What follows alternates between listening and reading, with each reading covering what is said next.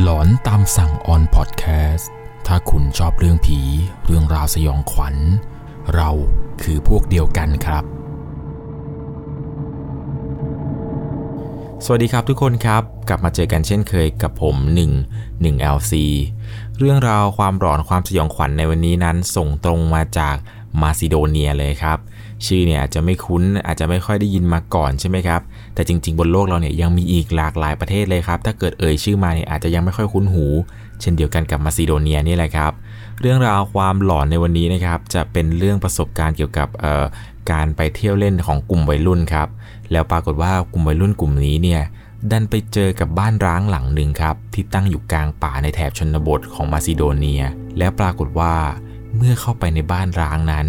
เขาถูกวิญญาณหรือว่าถูกสิ่งชั่วร้ายเนี่ยตามกลับมาที่บ้านครับ ทีแรกเนี่ยคิดว่าไม่หนัก แต่สุดท้าย เขาต้องสูญเสียสิ่งที่เขารักไปสำหรับเรื่องราวที่ผมจะเล่าให้คุณฟังในวันนี้นะครับ จะต้องใช้วิจารณญาณในการรับชมรับฟังให้ดีๆเลย เพราะว่าเรื่องราวความสยองขวัญในวันนี้เนี่ยเป็นประสบการณ์สุดหลอนเลยแหละครับ ที่เกิดขึ้นในมาซิโดเนีย ชื่อเนี่ยอาจจะไม่ค่อยคุ้นหูใช่ไหมครับ จริง ๆ แล้วที่นี่มีชื่อทางการนะครับว่าสาธารณรัฐนอร์ทมาซิโดเนีย ซึ่งตั้งอยู่ในคาบสมุทรบอลข่านครับในยุโรปตะวันออกเฉียงใต้ ประเทศนี้เนี่ยเขาก็จะเรียกสั้น ๆ กันครับว่ามาซิโดเนีย แต่บางทีเนี่ยอาจจะไปสับสนกับพวกแคว้นมาซิโดเนียของประเทศกรีซนะฮะ จริงๆเนี่ยที่นี่ก็มีชื่อประเทศเขาเลยคือนอร์ทมาซิโดเนีย ซึ่งเรื่องราวเรื่องนี้ครับถูกส่งมาจากผู้ฟังทางบ้านท่านหนึ่งครับ ตัวของเธอเองเนี่ยมีแฟนเป็นชาวมาซิโดเนียครับ เธอเนี่ยก็ได้เล่าเรื่องราวทั้งหมดนี้ให้ฟังครับว่า เมื่อสมัยวัยรุ่นเนี่ยแฟนของเธอนั้น ดันไปพบเจอเรื่องราวสยองขวัญ ที่ทำให้ตัวของเขานั้นจะต้องจดจำไปอีกนานเลยนะครับ เธอเนี่ยเล่าให้ฟังครับว่าแฟนของเธอเนี่ยเป็นลูกครึ่งมาซิโดเนียกับสวีเดน ซึ่งในสมัยเด็กเนี่ยแฟนก็มักจะเดินทางไปมาซิโดเนีย แล้วก็ไปสวีเดนไปไปกับกับอยู่อย่างนี้ครับจนกระทั่งเข้ามาสู่ช่วงวัยรุ่นครับเป็นช่วงไฮสคูลแฟนเนี่ยได้ย้ายกลับมาอยู่ที่ประเทศมาซิโดเนียอย่างเต็มตัวครับเพื่อมาเรียนหนังสือในช่วงไฮสคูลด้วยความที่ว่าเป็นเด็กผู้ชายเนี่ย ก็มันจะเล่นซนเล่นอะไรแปลกๆ เล่นอะไรแผงๆกับเพื่อนๆอยู่เป็นประจำ มีอยู่วันหนึ่งครับ ที่ครอบครัวของแฟน พากันไปเยี่ยมลุงที่อยู่เมืองถัดไป ซึ่งเมืองที่ลุงอยู่เนี่ยชื่อว่าเมืองปิโตล่าครับ เป็นเมืองที่ตั้งอยู่ในชนบทของประเทศมาซิโดเนีย ที่นั่นเนี่ยมันก็ยังไม่ค่อยมีความเจริญมากมายครับ พวกบรรยากาศบ้านช่องอะไรต่างๆเนี่ยก็เต็มไปด้วยป่าเต็มไปด้วยเขา ที่นี่เนี่ยถึงแม้ว่าจะอยู่ในโซนยุโรปก็จริงครับ แต่ก็ไม่ได้เข้าไปอยู่ใน EU ทำให้ประเทศเนี่ยยังดูเป็นประเทศที่ยังไม่ค่อยพัฒนามากเท่าไหร่ พวกตึกราบ้านช่องวัฒนธรรมอะไรต่างๆ เนี่ยเหมือนกับว่าเขายังคงรักษาไว้ตามแบบฉบับท้องถิ่นเลย เช้าวันนั้นเนี่ยครอบครัวของเขาก็พากันขับรถไป ซึ่งในระหว่างทางเนี่ยเขาก็นั่งหลับไปตลอดทางเลย ตื่นมาทีนึงเนี่ยก็เกือบจะถึงบ้านของลุงเขาแล้ว ซึ่งในตอนนั้นเองครับ เขาเนี่ยตื่นขึ้นมา แล้วมองไปที่สองข้างทางครับ ปรากฏว่าก่อนจะถึงบ้านของลุงเนี่ย ดันไปเจอครับว่ามีบ้านหลังหนึ่งนั้น เป็นบ้านหลังเก่าๆเลยครับ ตั้งอยู่อย่างโดดเดี่ยวในป่า ภาพในตอนนั้นที่เขาเห็นเนี่ยเรียกได้ว่าบ้านหลังนี้นั้นเหมือนกับบ้านผีสิงเลย พอไปถึงที่บ้านลุงครับ ก็ไปเจอพี่ป้านะอาแล้วก็ลูกชายของลุง ก็เพื่อนๆของลูกชายของลุงอีกเยอะแยะมากมายเลยครับ ที่รอต้อนรับครอบครัวของเขาอยู่ ไปถึงเนี่ยก็ได้มีการพูดคุยกับลุงครับว่าบ้านหลังนั้นเนี่ยเป็นบ้านของใครกัน ลุงเนี่ยก็บอกกับเขาครับว่าบ้านหลังนั้นเนี่ยไม่มีเจ้าของ เจ้าของเนี่ยเขาปล่อยขายตั้งนานแล้ว แต่ว่าก็ยังไม่มีใครมาซื้อสักทีหนูจะซื้อไหมล่ะ เดี๋ยวลุงพาไป ตัวของเขาเองด้วยความเป็นเด็กก็ตอบไปขำๆกันว่า เออผมไม่มีตังค์แล้วครับ ผมจะไปซื้อได้อย่างไร ลุงเนี่ยก็หัวเราะเสียงดังเลยครับ ก่อนที่จะบอกให้ตัวของเขานั้น ไปเล่นกับลูกๆลุงแล้วก็เพื่อนๆของลูกลุง ในตอนนั้นเนี่ยที่ไปถึงครับเด็กๆเนี่ยก็พากันเล่นอย่างสนุกสนาน ก่อนที่ตัวของเขานั้นด้วยความสงสัยเนี่ยจะถามกับกลุ่มเพื่อนๆครับ ว่าบ้านหลังนั้นเนี่ยมันเป็นบ้านของใครกัน พวกเด็กๆก็เลยบอกว่าถ้าอยากรู้เนี่ยเดี๋ยวจะพาไปดู หลังจากนั้นครับเด็กๆกลุ่มนี้เนี่ยประมาณ 3-4 คน ก็พาตัวของเขานั้นเดินไปที่บ้านหลังนั้นครับไปถึงเนี่ยก็เห็นว่าเป็นบ้านหลังหนึ่งครับ เป็นบ้านหลังเก่าๆ เด็กๆทั้ง 4 คนเนี่ยก็ยืนอยู่ที่หน้าประตูบ้านหลังนี้ด้วยความสงสัย ก่อนที่ตัวของเขานั้นจะพูดว่า เฮ้ยเดี๋ยวเราเข้าไปดูกันดีกว่า ว่าข้างในบ้านมีอะไร หลังจากนั้น ลูกของลุงก็ก้าวเท้า แล้วก็เอื้อมมือไปเปิดประตูลูกบิด ปรากฏว่าประตูบ้านหลังนี้ไม่ได้ล็อกครับ เด็กๆทั้ง 4 คนนี้นั้น ก็พากันเดินเข้าไปในบ้านหลังนี้พอเดินเข้าไปเนี่ยปรากฏว่ามันมีกล่องกล่องหนึ่งครับที่ตั้งอยู่กลางบ้านเลยด้วยความเป็นเด็กละครับ ก็อยากรู้อยากเห็น ซึ่งในตอนวัยรุ่นเนี่ยตัวของเขาค่อนข้างที่จะเป็นเด็กซนครับเป็นเด็กที่ค่อนข้างที่แบบว่าเออ แกนๆเรียกได้ว่าแบบเป็นเด็กที่แบบซนมากๆเลยนะครับ ชอบทำร้ายข้าวของชอบแบบอยากรู้อยากเห็นอะไรไปทั่ว ซึ่งเขาเนี่ยบอกว่าในตอนนั้นนะครับเขาเนี่ยได้เตะกล่องใบนั้นครับกล่องที่ตั้งอยู่กลางบ้านนั้นพอเตะกล่องแล้วเนี่ยเหมือนกับว่าสิ่งของภายในกล่องเนี่ยมันจะทะลักออกมาจากกล่องครับ ซึ่งในกล่องเนี่ยมันก็จะมีพวกสร้อย พวกเชือก พวกเเสื้อผ้าแว่นตาพวกอะไรต่างๆ ที่เป็นเหมือนกับข้าวของเครื่องใช้ของเจ้าของบ้านนะครับ ที่เขาตั้งเอาไว้เพื่อรอจะมาขนของหรืออะไรบางอย่างที่ตั้งเอาไว้อยู่กลางบ้านเลย เด็กๆเนี่ยก็พากันลื้อกันสนุกสนานเลยครับ พากันเล่นข้าวของเครื่องใช้ที่อยู่ในบ้าน พากันลื้อค้นอะไรต่างๆ มากมาย ซึ่งบ้านหลังนี้ครับเป็นบ้านเก่าๆสองชั้น ในระหว่างที่เด็กๆ นั้นกำลังลื้อค้นกันอย่างสนุกสนาน ปรากฏว่า เขาได้ยินเสียงครับ เป็นเสียงคนเดินปนกับวิ่ง ดังมาจากด้านบนของบ้าน แล้วหลังจากนั้นก็มีเสียงผู้หญิงคนหนึ่งครับ พูดขึ้นมาด้วยน้ำเสียงที่เยือกเย็น พูดประมาณว่า ออกจากบ้านฉันไปเดี๋ยวนี้ หลังจากนั้นแหละครับ เด็กๆกลุ่มนี้ก็พากันวิ่งกลูออกจากบ้าน พร้อมกับตะโกนไปครับว่า ขอโทษครับ ผมไม่คิดว่ามีคนอยู่ที่นี่ ตัวของเขาเนี่ยบอกว่าเพื่อนบางคนเนี่ย ตอนวิ่งออกมา ในมือเนี่ยเหมือนกับว่าจะถือของบางอย่างติดออกมาด้วย ซึ่งก็ไม่ใช่แค่เพื่อนเขาครับ ตัวของเขาเองนั้นเนี่ยก็เหมือนกับจะหยิบอะไรบางอย่างออกมาด้วยเช่นกัน ตอนนั้นเนี่ยที่วิ่งออกมาจากบ้านหลังนี้ ก็พากันไปเล่นต่อที่ลำธารใกล้ๆบ้านของลุง ซึ่งในตอนนั้นเนี่ยเด็กๆเนี่ยก็เล่นกันอย่างสนุกสนานเลยครับ แต่ก็ไม่ได้เจอหรือไม่ได้เห็นเรื่องราวอะไรแปลกๆจนกระทั่งผ่านมาประมาณ 2 อาทิตย์ตัวของเขากับครอบครัวเนี่ยต้องกลับไปที่สวีเดนกันอีกครั้งหนึ่งครับ เพื่อไปทำธุระ ตัวเขาเองเนี่ยบอกว่า หลังจากที่กลับมาจากบ้านของลุง เขาเองเนี่ยรู้สึกแปลกๆ มาตลอดเวลาเลยครับ เหมือนกับว่าจะมีใครเนี่ยมาสะกิดที่ตัวของเขาอยู่บ่อยครั้ง เรียกได้ว่าบางครั้งเนี่ยนั่งอยู่ก็เหมือนกับว่าจะมีใครนั้นเอามือมาแตะที่ไหล่บางทีเนี่ยนอนนอนอยู่ ก็เหมือนกับว่าจะมีใครนั้นเอามือมาลูบที่ฝ่าเท้า หนักสุดเนี่ยเขาบอกว่าเขาได้ยินเสียงกระซิบครับ เป็นเสียงผู้หญิงคนหนึ่งที่กระซิบว่า มายุ่งกับของของฉันทำไม ในตอนนั้นเนี่ยก็ไม่ได้คิดอะไรครับ คิดว่าคงจะหูแว่วหรือว่าคงจะคิดมากไปหรือเปล่า พอเดินทางมาถึงที่สวีเดนครับ เหมือนกับว่าเรื่องราวแปลกๆ เรื่องราวหลอนๆเนี่ย มันยังคงตามตัวเขามาอยู่ แล้วมันก็ยิ่งหนักขึ้นไปเรื่อยๆ เลยครับเขาเนี่ยบอกว่ามีอยู่คืนหนึ่งนั้นในระหว่างที่กำลังนอนอยู่ เขาได้ยินเสียงคนเคาะประตูดังมาในกลางดึก บางคืนเนี่ยนอนนอนอยู่ ก็มีเสียงคนเคาะหน้าต่างที่ห้อง ซึ่งห้องนอนของเขาเนี่ยอยู่บนชั้นสอง เป็นไปไม่ได้เลยครับ ที่จะมีใครเนี่ยมายืนเคาะหน้าต่าง บางคืนเนี่ยเสียงเคาะประตูกับเคาะหน้าต่างเนี่ยก็ดังมาพร้อมกัน แล้วในบางคืนนั้น เขาจะได้ยินเสียงผู้หญิงคนหนึ่งเรียกชื่อเขาดังมาจากหน้าบ้าน เป็นเสียงที่ดังมาในกลางดึกครับ เรียกชื่อตัวเขาแล้วเหมือนกับว่าพยายามที่จะพูดอะไรบางอย่าง ซึ่งทุกครั้งที่เรื่องแปลกๆนี้เกิดขึ้นเนี่ย มันจะเป็นอะไรที่รู้สึกว่าเครียดมากๆเลยครับในตอนนั้น จนบางครั้งเนี่ยเขาเองเนี่ยตะโกนกลับไปเลยครับ ว่าจะเรียกอะไรนักหนา คนจะหลับจะนอน ซึ่งมีอยู่ครั้งหนึ่งครับ ที่ตัวเขานั้นตะโกนกลับไปแบบนี้ ว่าคนจะหลับจะนอนมาเรียกอะไรนักหนาแต่แล้วครับจู่ๆหมาที่เขาเลี้ยงเนี่ยที่ชื่อว่าเฟดดี้ครับเฟดดี้เนี่ยเป็นหมาสุนัขพันธุ์เล็กครับพันธุ์เอ่อแจ็ครัสเซลล์ซึ่งเฟดดี้เนี่ยจะเป็นหมาที่ค่อนข้างที่จะอารมณ์ดี แล้วก็เป็นมิตรกับคนแปลกหน้า ซึ่งในคืนที่เกิดเรื่องราวแปลกๆเนี่ยเขาเองนั้นบอกว่า ปกติแล้วเฟดดี้เนี่ยไม่เคยเห่าไม่เคยหอนในตอนกลางดึกมาก่อน แต่จู่ๆคืนนี้นั้นเฟดดี้มันดันหอนขึ้นมาในกลางดึก และในตอนนั้น เป็นวันที่ตัวของเขาเนี่ยเอาเฟดดี้ขึ้นมานอนในห้องด้วยครับ ก็คิดดูนะครับว่านอนนอนอยู่เนี่ยหมาที่อยู่ในห้องนั้น มันดันหอนขึ้นมา มันจะน่ากลัวขนาดไหน เขาเนี่ยบอกว่า คืนนั้นเนี่ยเฟดดี้มันทั้งหอนทั้งเห่า แล้วก็วิ่งไปที่หน้าต่างครับ เหมือนกับว่ามันจะเห็นอะไรบางอย่าง ซึ่งลักษณะท่าทีที่เขาเห็นเนี่ยเฟดดี้มันมีท่าทีที่แปลกครับ เหมือนกับว่ามันจะเห็นโจรหรือเห็นอะไรบางอย่างที่กำลังเข้ามา ตอนนั้นเนี่ยตัวเขาไม่รู้ทำอย่างไรครับ ก็เลยบอกให้เฟดดี้เงียบเงียบ และหลังจากนั้นเขาเองเนี่ยก็เดินไปปิดม่านครับ เหมือนกับว่าเฟดดี้เนี่ยมันจะเงียบลงไปถึงจะได้กลับมานอนอย่างสงบสุขผ่านไปประมาณ 3 วันครับ ตัวของเขาเองเนี่ยก็ออกไปปั่นจักรยานกับเพื่อนๆ ที่อยู่บ้านละแวกข้างเคียงกัน วันนั้นเนี่ยก็ได้เอาเฟดดี้ไปด้วย ในระหว่างทางที่ปั่นไปนั้นครับก็เป็นเส้นทางที่ปั่นเข้าไปในป่า ตลอดทางเนี่ยก็คุยกับเพื่อนครับว่าตอนที่ไปมาซิโดเนียเนี่ยกลับมาเนี่ยเจอแต่เรื่องแปลกๆ เจอแต่เรื่องหลอนๆนู่นนี่นั่นพอปั่นเข้าไปในป่าเรื่อยๆเรื่อยๆ นั้นครับเหมือนกับว่าเฟดดี้เนี่ยจะมีอาการกลัวแปลกๆครับ จู่ๆหางมันเนี่ยมันเหมือนกับว่าจะหดลง แล้วตัวของมันเนี่ยก็สั่นครับ ตอนนั้นเนี่ยคิดว่ามันคงจะหนาว ก็เลยเอาผ้าห่มที่เตรียมมาเนี่ยห่มตัวมันไว้ด้วยความที่ว่าเฟดดี้เนี่ยเป็นหมาตัวเล็ก ก็จะห่มง่ายหน่อย ในระหว่างทางที่ปั่นไปครับ เส้นทางที่ปั่นไปเนี่ยเหมือนกับว่าจะเป็นเส้นทางที่มีหินลูกรังอะไรเต็มไปหมดเลยครับ ซึ่งในขณะที่ปั่นไปนั้น รถจักรยานของเพื่อนเขาดันเกิดยางแตกขึ้นมาครับทำให้เขากับเพื่อนเนี่ยไม่สามารถที่จะปั่นไปต่อได้ ตอนนั้นในเวลาประมาณ5โมงเกือบจะ6โมงแล้ว ด้วยความที่ว่ามันเริ่มมืดแล้วเนี่ย ก็เลยคุยกันครับว่าเราจะไม่ไปต่อแล้วนะ เราจะกลับบ้านดีกว่า นี่มันก็เริ่มจะมืดแล้ว ปรากฏว่าตัวของเขาเนี่ยก็ให้เพื่อนนะครับนั่งซ้อนท้ายแล้วก็เพื่อนเนี่ยจูงจักรยานคันที่ยางแตกเนี่ยกลับบ้านไปด้วยครับ ซึ่งตัวของเขาเนี่ยเป็นคนปั่น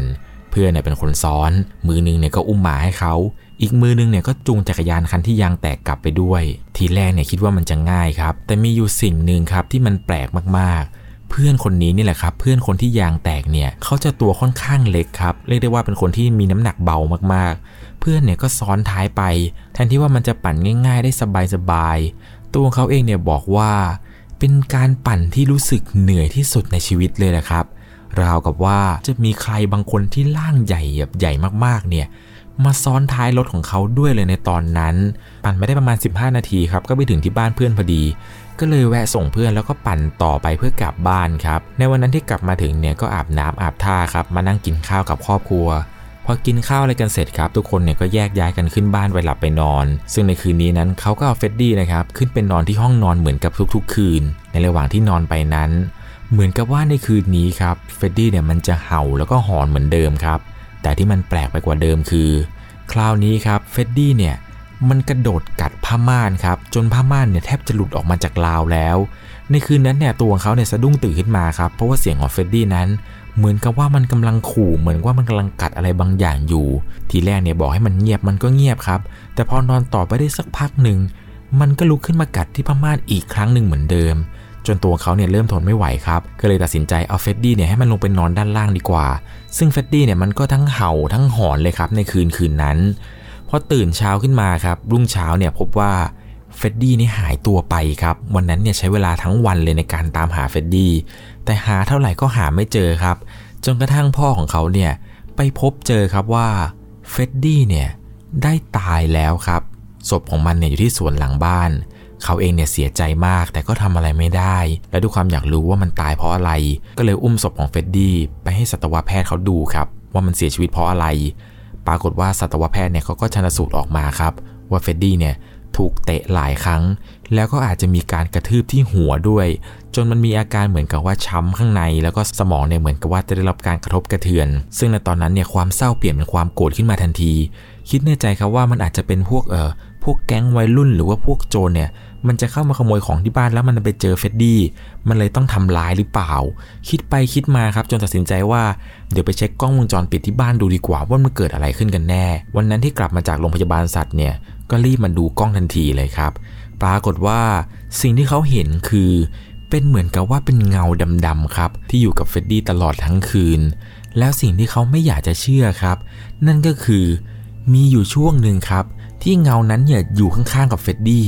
แต่แล้วจู่ๆเฟดดี้เนี่ยมันก็กระเด็นไปเลยครับ กระเด็นเหมือนกับว่ามีใครนั้นเตะมันจริง ๆ ครับ เป็นอยู่อย่างนี้ประมาณ 10 นาทีครับ ภาพที่เขาเห็นคือเฟดดี้เนี่ยกระเด็นไปมากระเด็นไปมาอยู่อย่างนี้ ซึ่งในภาพวงจรปิดเนี่ยมันไม่มีใครอยู่กับเฟดดี้ครับนอกจากเงาดำเงานี้ แล้วร่างของเฟดดี้เนี่ยก็กระเด็นไปกระเด็นมาอยู่อย่างนั้นครับ จนสักพักหนึ่งมันก็นอนชักแล้วก็นิ่งไป ตอนนั้นเนี่ยตัวเขาถึงกับน้ำตาแตกเลย เสียใจมากครับกับการจากไปของเฟดดี้ ในระหว่างที่เขากำลังนั่งร้องไห้ฟูมฟายอยู่นั้นครับ แม่ของเขาเนี่ยก็เดินเข้ามาให้กำลังใจครับ เดินเข้ามาปลอบกับเขาครับ พร้อมนำกระดาษแผ่นหนึ่งมาให้ตัวของเขาอ่าน แม่บอกว่ากระดาษแผ่นนี้เนี่ยเจออยู่ตรงเก้าอี้ไม้หน้าบ้าน ซึ่งกระดาษแผ่นนี้เนี่ยถูกก้อนหินเล็กๆครับทับกระดาษไว้อยู่อีกทีหนึ่งซึ่งในกระดาษนั้น เขียนด้วยภาษามาซิโดเนียครับ ด้วยความที่ว่าแม่เนี่ยเป็นคนสวีเดนก็อ่านภาษานี้ไม่ค่อยออก บวกกับว่าในตอนนั้นเนี่ยเขาเองก็ยังอ่านภาษามาซิโดเนียไม่ค่อยออกเหมือนกันครับ อ่านได้นิดๆหน่อยๆครับ แต่มันก็ไม่สามารถจับใจความได้ว่าภาษาที่เขียนลงในกระดาษแผ่นนี้เนี่ยมันเขียนว่าอะไรกันแน่ ก็เลยนำกระดาษแผ่นนี้นะครับไปให้พ่อของเขาที่เป็นชาวมาซิโดเนียเนี่ยอ่านให้ฟัง พอพ่อได้เห็นกระดาษเนี่ยพ่อถึงกับตกใจเลยครับ ว่าลูกเนี่ยไปเอามาจากไหน ลูกเขียนเองหรือเปล่า ตัวเขาเองเนี่ยก็บอกว่าผมไม่ได้เขียนเองครับ แม่เนี่ยไปเจอมามันวางอยู่ที่หน้าบ้าน แล้วข้อความนี้มันเขียนว่ายังไงครับพ่อ พ่อก็อ่านข้อความนี้ครับ ข้อความนี้เขียนประมาณว่า แกได้ขโมยสิ่งของที่ฉันรักจากฉันไป แล้วตอนนี้แกทำมันพัง ฉันทำอะไรแกไม่ได้ ดังนั้น หมาที่แกรักต้องตายพอพ่อได้อ่านครับ พ่อก็ขำครับว่าแกไปทำอะไรมาเนี่ย ไปทำอะไรให้ใครมาเนี่ยทำไมเขาถึงมาโกรธแค้นอะไรกับหมาแก พ่อก็ถามซ้ำแล้วซ้ำอีกครับว่าไปทำอะไรมา เขาเองเนี่ยก็เล่าให้พ่อฟังครับว่าไม่รู้ว่ามันจะเกี่ยวข้องกันหรือเปล่า กับสิ่งที่เขานั้นไปเล่นในบ้านล้างหลังหนึ่งที่ใกล้ๆ กับบ้านของลุง คราวนี้ครับ จากพ่อที่ว่าขำๆอยู่เนี่ย พ่อถึงกับขำไม่ออกเลยครับ พ่อก็ถามครับว่าไปเล่นอะไรกันที่บ้านล้างหลังนั้น ทีหลังเนี่ยอย่าไปอีกนะ เองรู้ไหมว่าเพื่อนของพ่อเนี่ย เกือบจะเอาชีวิตไม่รอดเลยนะ จากบ้านหลังนั้นน่ะแล้วเองเข้าไปเองไปทำอะไรกันเขาเองเนี่ยก็เล่าให้พ่อฟังครับ ว่าตอนที่เข้าไปเนี่ยก็ไปเจอกล่องกล่องหนึ่ง แล้วก็พากันรื้อข้าวรื้อของอะไรต่างๆ นานา เพื่อนคนหนึ่งเนี่ยมันก็เอาพวกถ้วยชามพวกเสื้อผ้าอะไรออกมาด้วย ส่วนตัวของเขาเองนั้นเนี่ยก็เอาสร้อยเส้นหนึ่งออกมาจากบ้านหลังนั้นเหมือนกัน ลักษณะของสร้อยเนี่ยเหมือนจะเป็นสร้อยแล้วก็มีล็อกเก็ตล็อกเก็ตหนึ่งที่มีรูปอยู่ข้างในนั้น ตัวของเขาหลังจากที่วิ่งออกมาจากบ้านหลังนั้นกับเพื่อนๆเนี่ยก็พากันไปเล่นต่อที่ตรงลำธาร ตอนนั้นเนี่ยก็หยิบขึ้นมาดูพลิกซ้ายพลิกขวา เห็นว่าล็อกเก็ตนี้นี่มันสวยดี แต่ว่าไม่ค่อยชอบรูปที่อยู่ในล็อกเก็ตเลย ก็เลยเอาหินที่อยู่ตรงลำธารนะครับทุบรูปในล็อกเก็ตจนแตก แล้วพอรูปในล็อกเก็ตมันแตกจนละเอียดเนี่ยเขาเองก็บอกว่ามันดูไม่ค่อยสวยเหมือนกับว่าตอนที่มีรูปแล้ว ทีแรกคิดว่าจะรูปในล็อกเก็ตเนี่ยทิ้งไปแล้วก็จะล็อกเก็ตเนี่ยไปเล่นกัน แต่ปรากฏว่ามันดูไม่ค่อยสวย มันดูเหมือนกับว่าแบบมันดูไม่สมบูรณ์เลย ก็เลยตัดสินใจครับเอาล็อกเก็ตที่ทุบจนละเอียดนี้เนี่ยโยนทิ้งลำธารไปเลยครับพอพ่อได้ฟังเช่นนั้นเนี่ยพ่อก็เข้ามากอดเขาทันทีเลยครับแล้วก็บอกว่าไม่เป็นไรนะลูกมันผ่านไปแล้ว ที่หลังอย่าไปที่นั่นอีก ตัวเขาเองเนี่ยก็เลยบอกพ่อครับว่า เราจะไปบ้านของลุงอีกวันไหนครับ ผมจะไปขอโทษป้าเจ้าของบ้านที่ทำร้ายข้าวของเขาพ่อก็บอกว่า บ้านหลังนั้นมันไม่มีใครอยู่ลูกเขาเองเนี่ยก็เถียงขาดใจเลยครับ เขาบอกว่าเขาได้ยินเสียงคนตะโกนลงมาจากชั้นบนว่าให้ออกไปจากบ้านฉันพ่อก็ยืนยันครับ ว่าบ้านหลังนี้ไม่มีใครอยู่จริง ๆ เป็นอย่างไรบ้างครับกับเรื่องราวความสยองขวัญที่เกิดขึ้นในมาซิโดเนีย หลอนไม่แพ้กับเรื่องราวที่เกิดขึ้นในประเทศไทยเราเลยนะครับเนี่ยซึ่งเรื่องราวของพวกผีที่อยู่ต่างประเทศเนี่ยเป็นอะไรที่แบบพิสูจน์ได้ค่อนข้างยากมาก ๆเลยนะครับเพราะว่าผีที่ต่างประเทศเนี่ยมันไม่เหมือนกับผีไทยเราเลยครับผีไทยเราเนี่ยยังมีผีกระสือกระหัง ผีนู่นผีนี่ผีนั่นผีอะไรอะผีเปรตผีกะผีนู่นผีนี่อะไรเต็มไปหมดใช่ไหมแต่ว่าผีที่อยู่ทางแถบยุโรปเนี่ยมันไม่ได้มีเยอะแยะเหมือนกับในบ้านเราเลยนะครับที่นู่นเนี่ยหลักๆเขาจะมีผีอยู่ประมาณ 3-4 ชนิดเองครับหลักๆเนี่ยจะเป็นพวกเอ่อผีเดอะไวฮันหรือว่านักล่าแห่งพงไพครับเป็นตำนานพื้นบ้านของชาวยุโรปครับว่าคนที่ตายไปแล้วเนี่ยเหมือนกับว่าจะไปตั้งเป็นกองกำลังเป็นกองทัพอะไรของเขาไป แล้วก็ผีที่ดังๆเนี่ยก็จะเป็นผีเออปีศาจสัมหัวครับเป็นเหมือนกับว่าปีศาจที่อยู่ในตำนานพื้นบ้านในสมัยยุคกลางครับเขาว่ากันว่าจะมีผู้ชายคนหนึ่งนั้น ขี่ม้าดำครับ บางตำนานก็บอกมีหัว บางตำนานก็บอกไม่มีหัว เขาจะไล่สังหารผู้คนโดยการตัดศีรษะครับเขาว่ากันว่าถ้าเกิดใครเห็นผู้ชายขี่ม้าดำมาเนี่ยให้รีบหนีไปเลยครับในตอนนั้น แล้วก็จะมีอีกผีหนึ่งครับที่เป็นผีผู้หญิงเขาจะเรียกว่า White Lady ครับเป็นเหมือนกับว่าสุภาพสตรีสีขาวครับลักษณะของผีตัวนี้เนี่ยจะเป็นผีผู้หญิงครับ ซึ่งสามารถพบเห็นทั่วไปได้ในชนบท ซึ่งจะเกี่ยวข้องกับเรื่องราวของโศกนาฏกรรมท้องถิ่น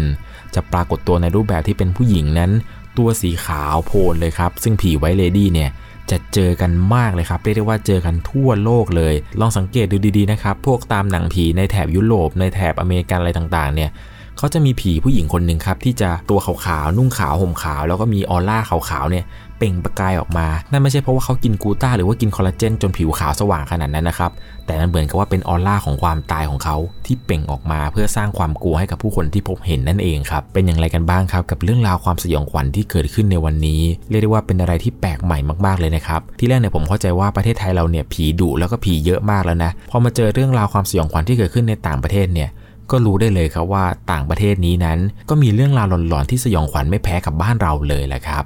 ใครมีเรื่องราวความสยองขวัญที่เกิดขึ้นในต่างแดน ที่คุณไปเจอตอนไปเที่ยว หรือว่าไปเจอตอนที่ไปอยู่อาศัย หรือว่าไปเจอตอนไหนก็ตามที่เกิดขึ้นในต่างแดน ก็สามารถส่งเรื่องราวความหลอนนั้นมาได้ที่ Facebook 1 LC เช่นเดียวกันเลยนะครับ ก่อนจากไปในวันนี้ครับ ถ้าคุณชอบเรื่องผี เรื่องราวสยองขวัญ เราคือพวกเดียวกันครับสำหรับวันนี้ นอนหลับฝันดี ราตรีสวัสดิ์ครับ สวัสดีครับ สามารถรับชมเรื่องราวหลอนๆเพิ่มเติม ได้ที่ YouTube Channel 1 LC ยังมีเรื่องราวหลอนๆอีกมากมายที่เกิดขึ้นในบ้านเรา รอให้คุณนั้นได้ฟังอยู่นะครับ